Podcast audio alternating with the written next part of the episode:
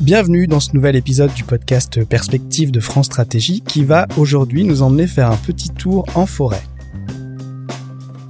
En effet, avec un objectif de neutralité carbone à l'horizon 2050, mais aussi le changement climatique qui se poursuit sans attendre cette échéance 2050, on se doute que les forêts françaises sont au cœur des enjeux et des stratégies.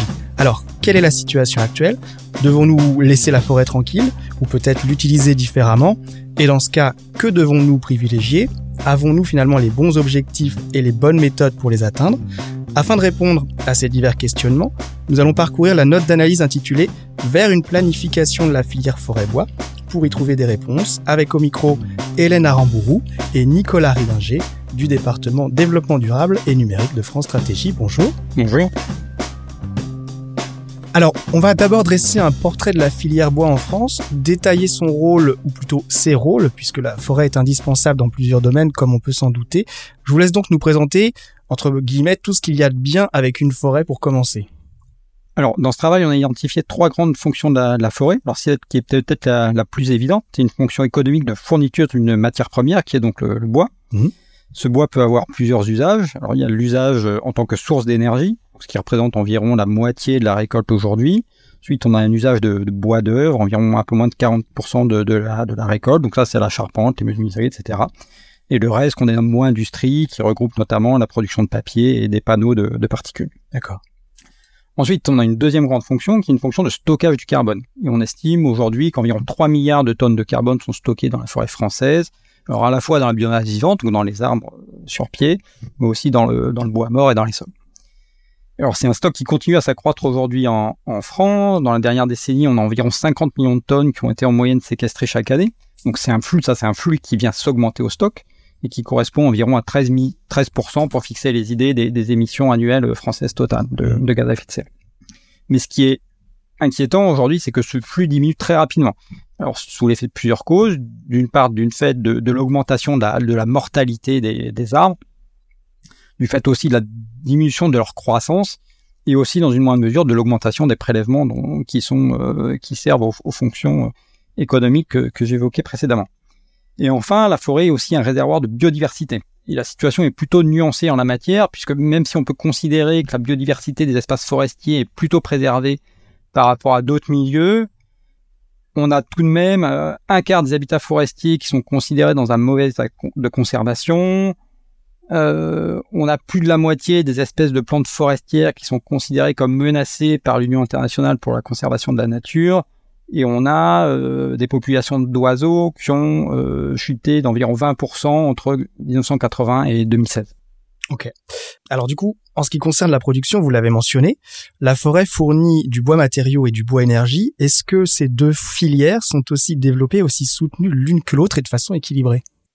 Alors non, c'est ce qu'on évoque dans cette note, avec une filière bois énergie qui est beaucoup plus soutenue par les pouvoirs publics que la filière bois matériaux. Alors, je reprends les chiffres d'un rapport de la Cour des comptes qui montre qu'en 2018, la moitié des soutiens publics à la totalité de la filière forêt-bois, donc de la civiculture à la transformation navale, est dédiée au bois énergie contre moins de 100 millions pour le bois matériel. Et ce différentiel continue de s'accentuer puisqu'entre 2018 et 2022, on a plus de 300 millions qui ont été dédiés euh, à des aides pour euh, le chauffage au bois. Et ces soutiens différenciés entre le bois matériau et le bois énergie ont un effet sur la structuration de la filière, puisqu'on voit bien que depuis 2010, euh, le bois énergie commercialisé a beaucoup augmenté au détriment du bois d'œuvre et du bois industrie. Et si on regarde en fait non plus ce qui sort de la forêt, mais tout le bois qui à la fin est brûlé, donc en prenant tous les coproduits de la transformation du bois d'œuvre et du bois d'industrie, ce sont aujourd'hui 68% du bois de la forêt qui est brûlé. D'accord, mais alors du coup, du point de vue de l'objectif d'atténuation du carbone que vous évoquiez précédemment, cette préférence donnée au bois énergie est-elle vraiment justifiée? Alors la réponse est, non, clairement. Donc en fait, il y a une usage qui clairement vertueux du point de vue de l'atténuation, qui est l'usage de matériaux à longue durée de vie, disons des durées de vie qui va de 50 à 100 ans. Parce que d'une part, bah, ces matériaux vont stocker le carbone pendant toute cette durée de vie, et d'autre part, les arbres qui ont été coupés bah, vont repousser petit à petit, donc ils vont séquestrer du carbone additionnel. Hmm. Et sans même parler du fait que ces matériaux vont dans certains cas substituer à des matériaux comme le ciment ou l'acier dont la production est elle-même très, très, très émettrice. Le cas du bois énergie est très différent du, cas des, euh, des, matériaux à longue durée de vie, puisque quand on brûle le bois, en fait, on, on déstocke le carbone. Et donc le bois énergie conduit initialement à des émissions qui sont à peu près équivalentes en fait à celles du charbon, à quantité d'énergie euh, donnée.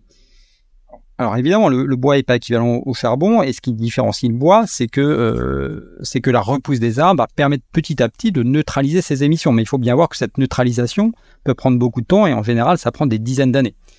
Alors ça ne veut pas dire qu'il faut bannir le bois énergie dans toutes les situations. Tout dépend des autres sources d'énergie qui sont à disposition mais ça implique en tout cas que d'une part, euh, il serait souhaitable du point de vue des politiques publiques de réorienter les aides qui aujourd'hui vont bois énergie vers les produits à longue durée de vie, et d'autre part, qu'il serait aussi souhaitable de bien prendre en compte cette dynamique des émissions du bois énergie dans les bilans carbone qui sont réalisés par les organismes publics et, privés, ce qui n'est pas le cas aujourd'hui puisqu'on part du principe que le bois est neutre en, est neutre en carbone, ce qui, ce qui n'est pas le cas sur toute sa durée de vie. Ah oui.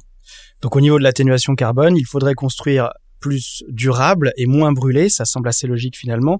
Euh, D'ailleurs, en parlant de construction, la forêt est aussi un habitat naturel où de nombreuses espèces animales se construisent un abri. Dans la note, on rappelle le rôle de la forêt comme réservoir de biodiversité, mais toutes les forêts ne sont pas égales sur ce point. C'est-à-dire? En effet, toutes les forêts ne sont pas égales. Euh, pourquoi? Parce que les forêts les plus riches en biodiversité sont généralement les forêts anciennes, c'est-à-dire qui ont une longue continuité dans le temps, et des forêts avec des arbres matures. Des arbres matures, c'est des arbres âgés qui, dont l'âge dépasse l'optimum économique. Alors cet optimum économique, il varie. Hein. Il peut être de 40 ans pour le parc maritime à plus de 150 ans pour le chêne. Et donc pourquoi ces forêts anciennes et matures sont plus riches en biodiversité, tout simplement parce que elles sont riches en bois mort, mmh. en bois mort au sol, en arbres sur pied morts, euh, et elles sont riches en arbres âgés. Et les arbres âgés, euh, ils ont des blessures, ils ont des cavités, et toutes euh, ces petites cavités sont autant d'habitats pour euh, les oiseaux cavicoles. Donc, je pense par exemple aux mésanges, aux chouettes, aux pics, euh, et sont aussi des habitats pour euh, les champignons ou certains coléoptères. Et c'est pour ça que ces forêts anciennes avec des arbres âgés sont aussi riches en biodiversité. Merci beaucoup Hélène. Alors on vient de voir que la forêt remplit trois missions nécessaires qu'il faudrait toutes les trois renforcer, encourager, soutenir, mais les stratégies pour le faire euh, divergent et surtout il semblerait qu'aucune stratégie ne permette de satisfaire les trois rôles en même temps. Parce que développer un rôle se fait forcément au détriment d'un autre, voire des deux autres. On va y revenir, mais est-ce que vous pouvez d'abord nous expliquer les stratégies qui sont possibles? Alors en réalité il y a en fait une quasi-infinité de stratégies de gestion possibles puisque pour chaque massif euh, forestier on peut jouer sur son type de coupe, sa fréquence, euh, l'essence, etc. Et notre premier message, c'est que la gestion doit être adaptée à la fois aux caractéristiques de la forêt et aux priorités politiques en matière de fonctions à, à privilégier. Alors, on a voulu aller quand même un cran plus loin en éclairant de manière très schématique les avantages et inconvénients de deux stratégies euh, polaires. Mmh. La première consistant à augmenter le stock de carbone contenu dans la, dans la forêt, donc en diminuant les prélèvements à la moitié de la production biologique nette, donc ça en représente environ les deux tiers aujourd'hui et la seconde consistant à l'inverse, à augmenter ce taux de prélèvement, donc entre 70 et 80% qui correspond peu ou prou à ce que prévoyait donc la seconde stratégie nationale bas carbone, la SNBC2, qui est aujourd'hui en cours de, de révision. D'accord. Alors prenons les choses dans l'ordre. La première stratégie, vous venez de le dire, Nicolas, c'est on réduit l'exploitation de la forêt, comme ça on augmente le stock de carbone, la forêt joue pleinement son rôle dans la lutte contre le changement climatique et les objectifs de réduction de CO2. Ça paraît plutôt bien ça. Oui, alors c'est une stratégie qui a deux avantages majeurs. C'est d'abord celle qui est préférable en matière de, de, biodiversité de manière euh, non, non, non ambiguë. Ensuite, c'est aussi celle qui permet de stocker le plus de carbone dans la forêt, donc qui va avoir le meilleur bilan carbone à court et moyen terme. Alors, à long terme, les choses sont un peu moins évidentes parce que comme les arbres ne montent pas jusqu'au ciel, bah, la séquestration va tendre à devenir nulle. Hmm. Donc l'horizon de temps qu'on privilégie est aussi une dimension extrêmement importante dans les choix euh, en matière de gestion forestière. Ok, donc tout n'est pas rose, ou plutôt vert si on opte pour cette stratégie.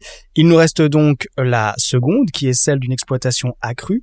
Mais je suppose aussi euh, que celle-ci a ses avantages et ses inconvénients. Je vous laisse les détailler. En effet, il y a des avantages et des inconvénients à la stratégie d'une exploitation accrue. Le premier avantage, c'est qu'elle peut constituer une assurance face aux risques climatiques.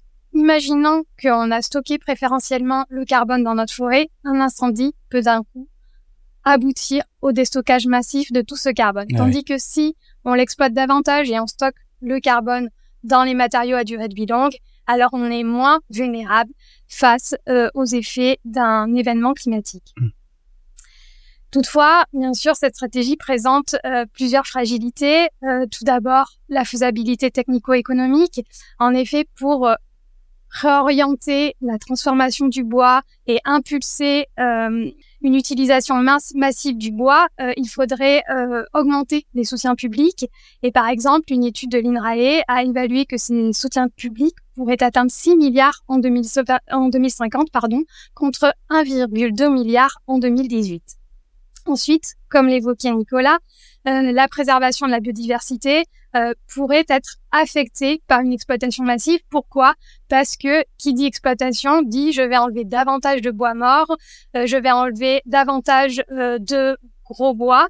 Et donc, comme ma diversité biologique est étroitement liée à la quantité de bois mort et à la quantité d'arbres âgés, je vais de fait avoir une biodiversité altérée. Enfin, cette stratégie peut avoir un effet sur les sols. Euh, si on effectue des coupes rases, comme on le fait parfois, alors on va avoir un relargage du carbone contenu dans les sols. Et euh, lorsque on exporte une partie du bois d'une forêt, euh, de fait, on exporte la matière organique et les nutriments contenus dans ce bois. Donc, on va appauvrir les sols. Hmm. Oui, donc effectivement, pas de stratégie parfaite, on le comprend facilement. S'il fallait faire une synthèse de tout ce que l'on vient de voir, j'ai l'impression qu'il faut choisir entre le long terme et le court moyen terme. C'est pas vraiment évident, d'autant qu'on parle de plus en plus d'urgence climatique. Quelle est votre conclusion? Alors, notre conclusion, c'est de dire qu'il n'y a pas de solution miracle et qu'il faut adapter, bien sûr, euh, la gestion sylvicole euh, aux caractéristiques des peuplements. Donc, pour les peuplements euh, avec des arbres âgés, des peuplements qui ont une certaine continuité dans le temps, il faudrait privilégier plutôt la préservation de ces peuplements afin de favoriser la diversité biologique. Pour les peuplements dépérissants, on voit que du fait du changement climatique, certains arbres ont de plus en plus de difficultés à pousser. Et donc là, on pourrait s'imaginer d'avoir un remplacement plutôt doux de ces peuplements avec des variétés qui soient plus adaptées euh, au changement global. Euh, mais là encore, l'idée n'est pas de remplacer ces peuplements par un peuplement monospécifique, mmh. mais d'avoir des peuplements avec une large variété d'espèces, avec une variété d'âge. Pourquoi? Parce qu'un peuplement euh, très riche euh, en termes de variété et d'âge est un peuplement qui va mieux résister aux crises sanitaires climatiques. Et enfin, notre dernière conclusion, c'est de dire, ben, une fois qu'on sort le bois de la forêt, euh, il faudrait plutôt stocker le carbone dans les matériaux à durée de vie longue plutôt que de brûler ce bois. Bien sûr. Merci beaucoup à tous les deux, Hélène Arambourou et Nicolas Ridinger, parce que nous avons pu, grâce à vous, reprendre de façon complète cette note d'analyse qui, je le rappelle, s'intitule Vers une planification de la filière forêt-bois et prendre la mesure de l'importance de cette planification. Comme toujours, on retrouve la note en intégralité sur le site de France Stratégie, notamment pour visualiser les tableaux graphiques et figures qui la complètent. Par exemple, ce magnifique vieil arbre en pleine page et son importance pour la biodiversité, mais pas forcément pour l'atténuation carbone si vous avez bien suivi l'épisode. Et bien sûr, merci d'écouter le podcast Perspective. Vous pouvez nous laisser vos commentaires, vous pouvez partager cet épisode à vos contacts amoureux de la forêt, et vous pouvez aussi vous abonner sur votre plateforme de podcast préférée pour être prévenu des prochains épisodes. À bientôt!